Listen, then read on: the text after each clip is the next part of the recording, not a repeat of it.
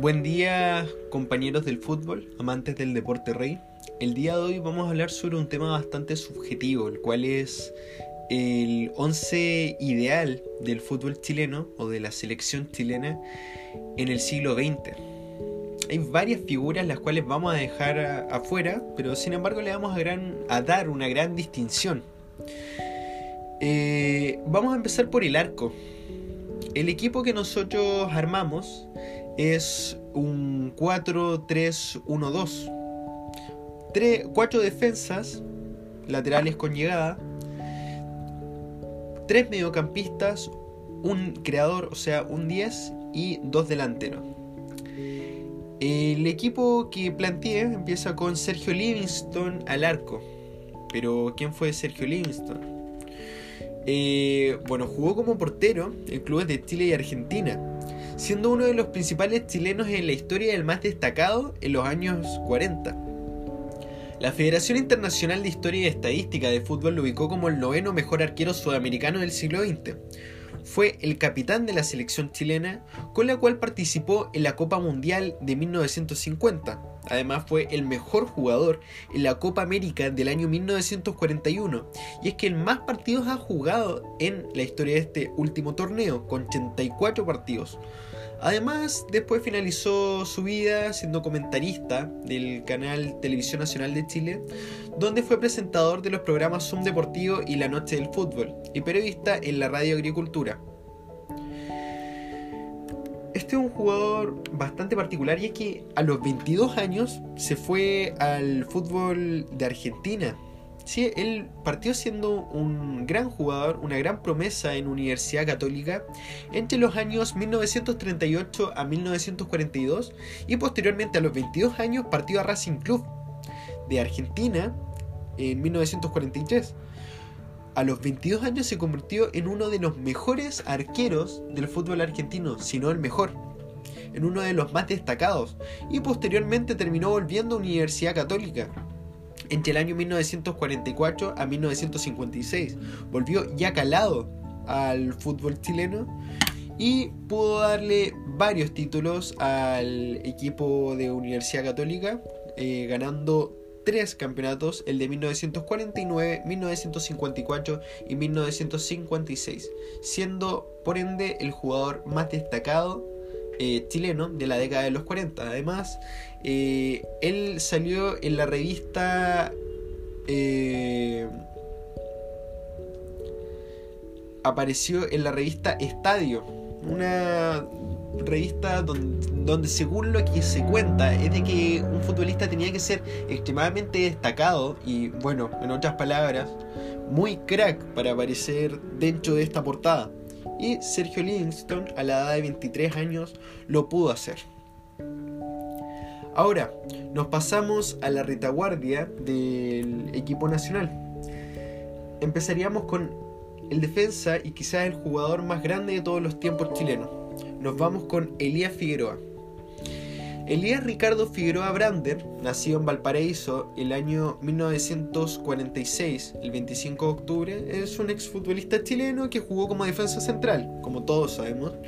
Según la mayoría de los especialistas internacionales, ha sido el mejor futbolista de Chile en la historia y uno de los mejores defensores de la historia.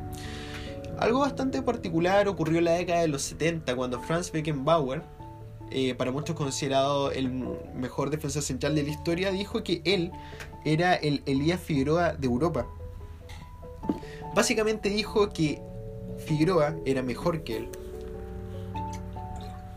Durante su carrera militó en clubes de América desde 1964.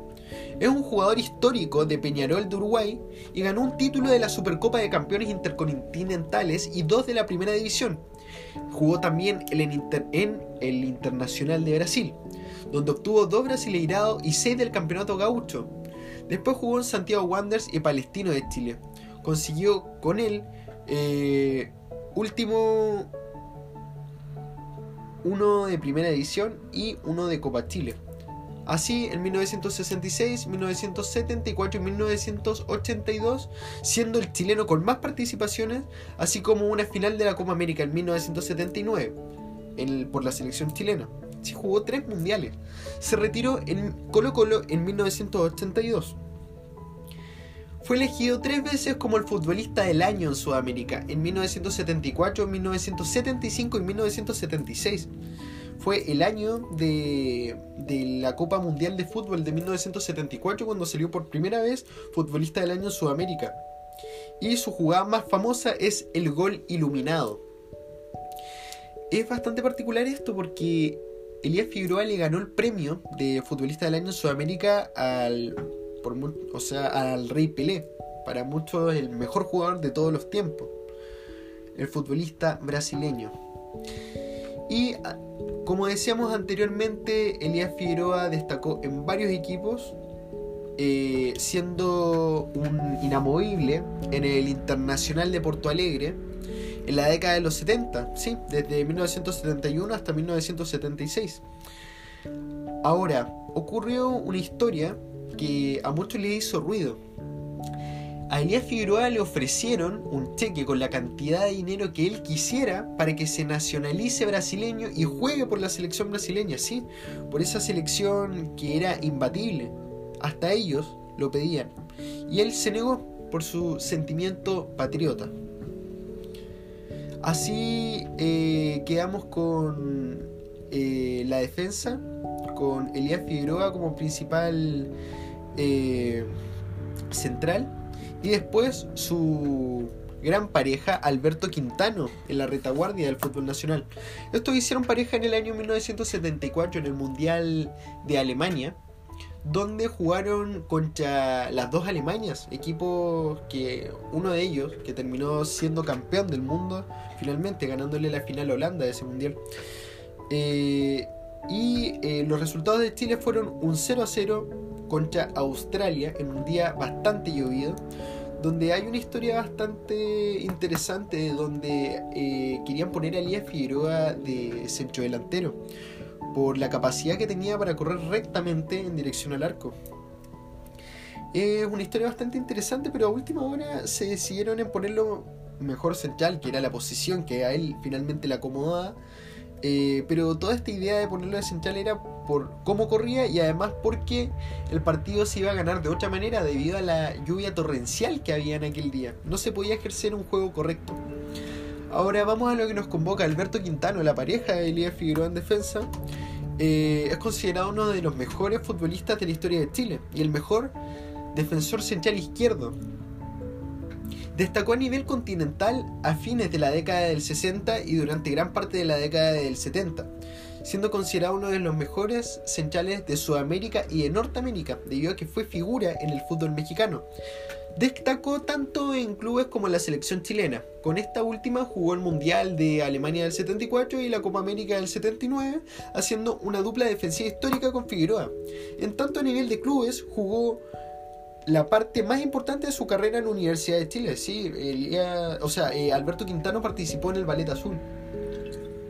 Y después se fue al fútbol mexicano, donde destacó con el Cruz Azul de México, donde obtuvo tres títulos nacionales, una Liga de Campeones de la CONCACAF y una Copa Campeón de Campeones. Después, nos vamos por el lado derecho nos vamos con el gran Luis Izaguirre, que es más conocido como el FIFO Izaguirre, tras haber integrado la primera selección resto del mundo en 1963, en celebración de los 100 años del balompié inglés. Es un exfutbolista chileno que innovó en el fútbol de su época. ¿Por qué? Pues junto a Nilton Santos y Dayan Santos, y antes de Giancinto Fanchetti, fue de los primeros laterales que subían al ataque y rápidamente volvían para defender, entonces transformándose de los primeros defensas carrileros de la historia del fútbol. Es reconocido como el mejor lateral derecho en la historia de Chile.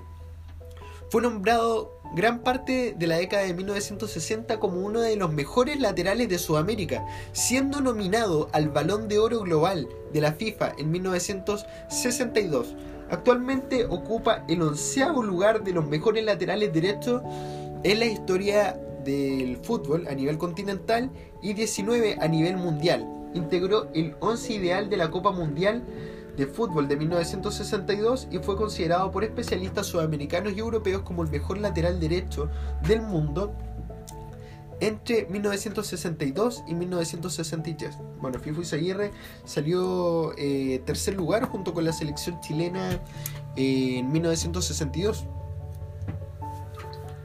siendo uno de los puntos más altos de esa selección que logró un puesto histórico en aquel momento. Y eh, bueno, eh, llegando a una de las instancias finales más importantes para el fútbol nacional, ya que Chile no ha llegado más allá de un tercer lugar en un mundial.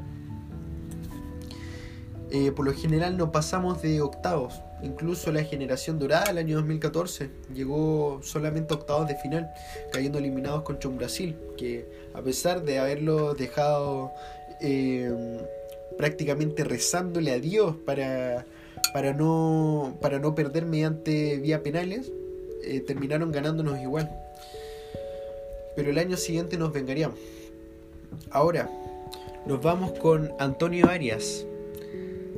¿Quién fue Antonio Arias? Antonio Arias fue un futbolista muy destacado del equipo de la Unión Española. Principalmente por Unión Española, logrando eh, llegar a las semifinales junto con el equipo hispano eh, y logrando también eh, destacar dentro del campeonato nacional, logrando en el año 1973, el 75 y el 77 los campeonatos nacionales de primera división con el equipo hispano. Además salió el año 1974 mejor futbolista de Chile como distinción. Es lo que podemos decir de este gran futbolista Antonio Arias y así terminando con la retaguardia del equipo nacional. Ahora nos vamos con uno de los futbolistas más destacados de este equipo. Eh, y quizá uno de los más locos, le decían el Loco Páez.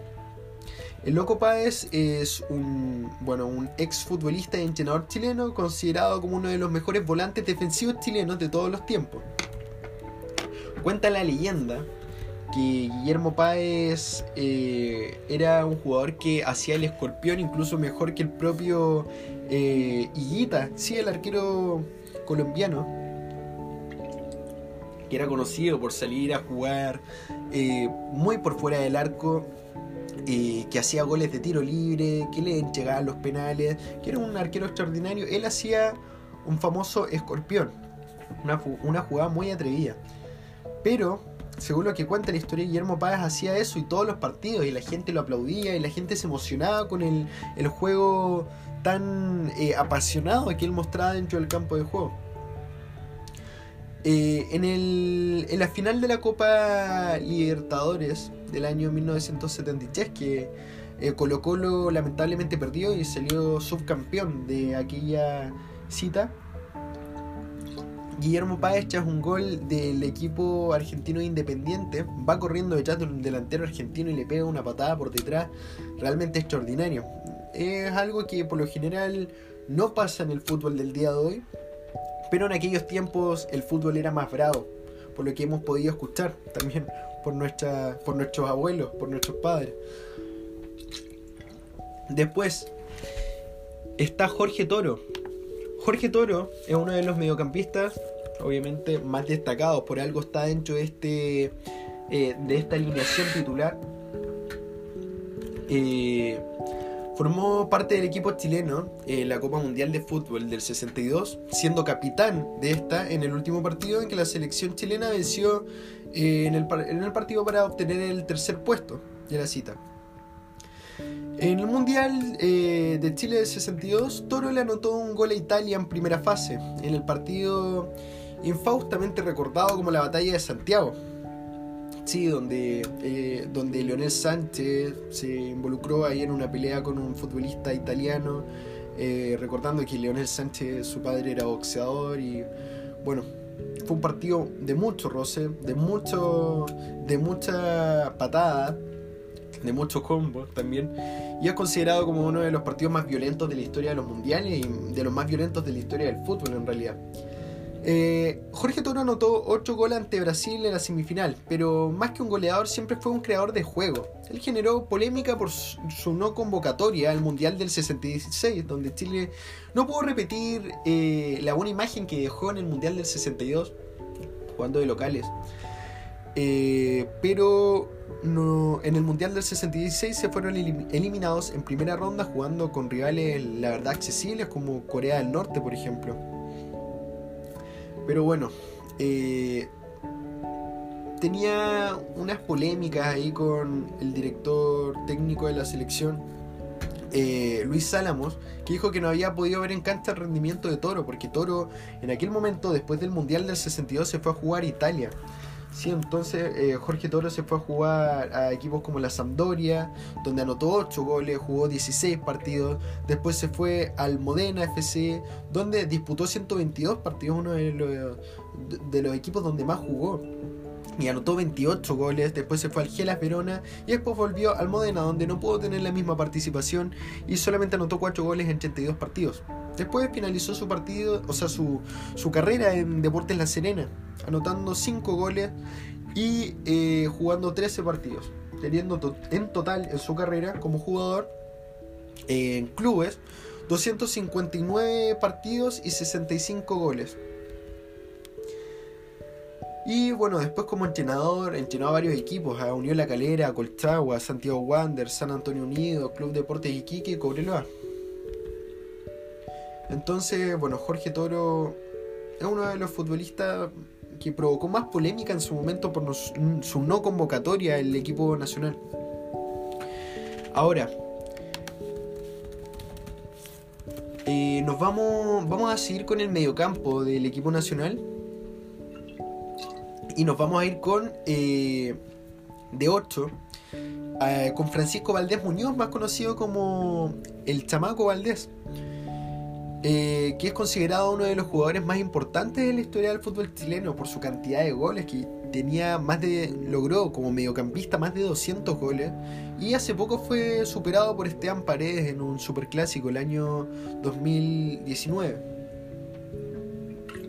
Es conocido como uno de los grandes ídolos del club de Colo Colo. Logró ser capitán en Colo Colo y capitán de la selección chilena que fue el Mundial del 74. Hasta la actualidad es el segundo máximo goleador de la historia de la liga chilena con 215 goles oficiales. Eh, destacado por su dominio con ambas piernas, eh, precisos pases en profundidad y certeros tiros libres y penales, fue el centrocampista ofensivo de la selección chilena en el Mundial del 74, donde además fue capitán como dijimos anteriormente. La verdad es que cuesta bastante eh, armar un equipo más en el mediocampo, donde por lo general se encuentran los jugadores más habilidosos del, en realidad de los planteles. Eh, hay un futbolista el cual quizás no pudo brillar en tantos equipos, pero es uno de los más famosos por lo que hizo en el Ballet Azul, lo que pudo hacer en Copa Libertadores y lo mucho que destacó a nivel sudamericano, porque recordemos que el fútbol de aquella época, del siglo XX, por lo general en lo mejor estaba en Sudamérica. Estaba en Brasil, en Argentina, eh, en Uruguay, incluso en Chile. El fútbol chileno logró llegar a varias instancias finales eh, con equipos como Colo Colo, la Unión Española eh, o Cobreloa, incluso en la década de los 80 que perdió finales, perdió dos finales. Unión Española también, eh, Universidad Católica que logró también llegar a instancias finales y Universidad de Chile que ha llegado a varias semifinales en la historia de las Copas Libertadores. Ahora, volviendo al tema, Rubén Marcos va a ser el 10 de este equipo que nosotros estamos planteando. Conocido como el Siete Pulmones, fue un futbolista chileno considerado como de los mejores futbolistas chilenos de todos los tiempos. Incluso dicen que llegó a ser mejor que Arturo Vidal. Y se le compara con figuras como Alfredo de Stefano por su extraordinaria forma de jugar, según la revista Gol. Fue considerado el mejor interior izquierdo del continente en el 65, 66, 67 y 70 y fue uno de los mejores jugadores sudamericanos de la Copa, eh, Mundial de Fútbol de 1966. La verdad es que a pesar de que el equipo chileno no logró un gran cometido en aquella Copa, eh, Marcos logró destacar dentro de todo, incluso sorprendió a medios portugueses, eh, a medios italianos e ingleses. Entonces, integró el once ideal de la Copa América de 1967, donde disputó ser el mejor jugador del certamen. Además, era muy destacado por lo polifuncional que era, debido a que podía jugar de 10, podía, eh, bueno, sí, jugar de enganche un poco más atrás, podía jugar de 8, de 6 incluso. Eh, tenía mucha garra y mucha lucha eh, física dentro de la cancha. Eh, por eso se le empezó a llamar el siete pulmones. Poseía una gran técnica, visión de juego para meter pases entre líneas y además tenía un gran remate que lo hizo destacar en bastantes ocasiones. Finalmente nos vamos con la delantera. En realidad quisimos poner solamente dos delanteros y eh, vamos a poner a los más destacados y a los que tienen mejor promedio de gol. Eh, Leonel Sánchez Lionel Sánchez va a ser el delantero izquierdo de este plantel. Y bueno, es el mejor puntero izquierdo de todos los tiempos de Chile. Para la mayor parte de los periodistas deportivos. Además es reconocido como de los mejores futbolistas sudamericanos del siglo XX y eh, uno de los grandes delanteros en la historia de las Copas del Mundo. Fue goleador del año 1962 de ese mundial donde Chile consiguió un histórico tercer puesto en la mayor cita planetaria de selecciones. Formó parte del once ideal de la Copa del Mundo y fue galardonado con la bota de oro y el balón de bronce de la FIFA. Además fue incluido dentro de los 100 mejores jugadores de la historia de las Copas del Mundo por FIFA. A nivel continental formó parte del once ideal de la Copa América de 1956, donde junto a la selección chilena obtuvo un subcampeonato frente a Argentina, recordemos. Además, la Colmeol lo incluyó entre los mejores especialistas de tiros libres en la historia de Sudamérica. Podríamos seguir elogiándolo y, bueno, encontrar diversas, eh, diversos eh, premios individuales que este jugador ganó.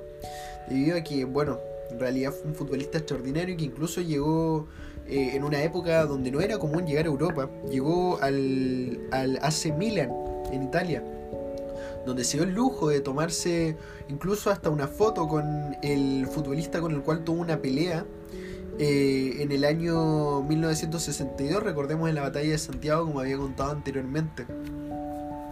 Y después está Carlos Humberto Caselli Garrido, sí, para mí y para muchos el mejor delantero de la historia de Chile junto con bueno con Zamorano y con Salas que lo vamos a dejar eh, para la selección chilena del siglo XXI. Recordemos que los dos lograron llegar a jugar más allá de, los años 2000 por la selección chilena y bueno, por diversos clubes. Caselli fue un jugador bastante destacado en la década de los 70. Logró hacer, bueno, infinitos goles. Eh, Carlos Caselli, eh, bueno, destacó también en el fútbol español. La verdad es que no pudo triunfar en los mundiales, algo le ocurrió en los mundiales, en el mundial del 74 y en el mundial del 82. Bueno, Caselli fue la primera expulsión en la historia de los mundiales, ¿sí? cuando se empezó a implementar la tarjeta roja. Él dice que él no le tiene, bueno, dijo en reiteradas ocasiones que él, fracasó en los mundiales, él lo admitió, que él no le tenía miedo al fracaso. Y a pesar de que él fue un gran jugador en Colo Colo, eh, y en varios equipos de España, como por ejemplo lo fue eh, en su momento el español o el Levante, donde llegó a hacer en el primero, o sea, en el Levante logró hacer 41 goles y en el español logró hacer 29. Además, en Colo Colo logró hacer incluso más de 200 goles con el equipo Albo. Eh, este tuvo, bueno, Carlos Caselli, además de ser un simple futbolista, tiene una gran historia política. Caselli siempre se demostró estar en contra de lo que era el gobierno de Augusto Pinochet y eso lo llevó a que su madre fuera torturada eh, y dejada varias ocasiones. Eh, lo cual hasta el día de hoy le provoca un dolor bastante intenso, un dolor sentimental, lo cual lo ha ido contando en, diversas entrevistas que le han realizado, eh, bueno, sobre todo en los años 2000, donde este cuenta un poco más tranquilo la tragedia que le tocó vivir en aquel entonces, cuando él era futbolista del español, eh, un futbolista bastante conocido.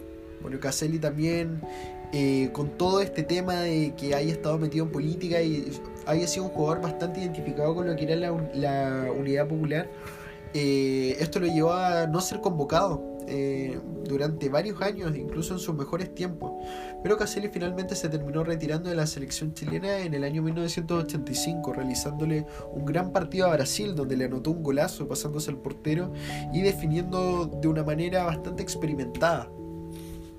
Entonces Caselli fue un gran futbolista de la época de los 70 y de los 80 y el cual había que darle una distinción, la verdad, porque eh, si bien está entre los cinco mejores, o sea, delanteros más goleadores de la historia del fútbol nacional, él no podía ser... Eh, él debido a la cantidad de goles que hizo, no puede superar a Vargas y a Sánchez, pero es básicamente porque estos jugadores pueden eh, han, tenido mucho más partidos de los que jugó él, porque prácticamente la selección chilena eh, juega mucho más que en los años, eh, en la actualidad juega mucho más que en la década de los 70, 60, 80. pero Caselli, por porcentaje y promedio de gol, tiene mucho mejor promedio de gol que Eduardo Vargas, que Sánchez, que Marcelo Salas, Iván Zamorano, entre otros cracks. Entonces, esos son eh, eso es un tema que hay que tomar en consideración para realizar esta nómina. Y eh, vamos a eh, nombrar algunos jugadores destacados de la época, o sea, del siglo XX, como Manuel Guerrero, que fue un gran futbolista de la época de 1910, 1920, sí, realmente cuando recién empezaba el fútbol acá en Chile, cuando realmente no era tan popular, y el equipo chileno no estaba tan bien formado, pero gracias a este arquero, Manuel Guerrero, el equipo nacional, el equipo chileno no fue goleado en reiteradas ocasiones debido a que era un, era un jugador, un, arquero realmente extraordinario por lo que se cuenta. Jugó hasta finales de la década del 20, fue destacado en esos tiempos.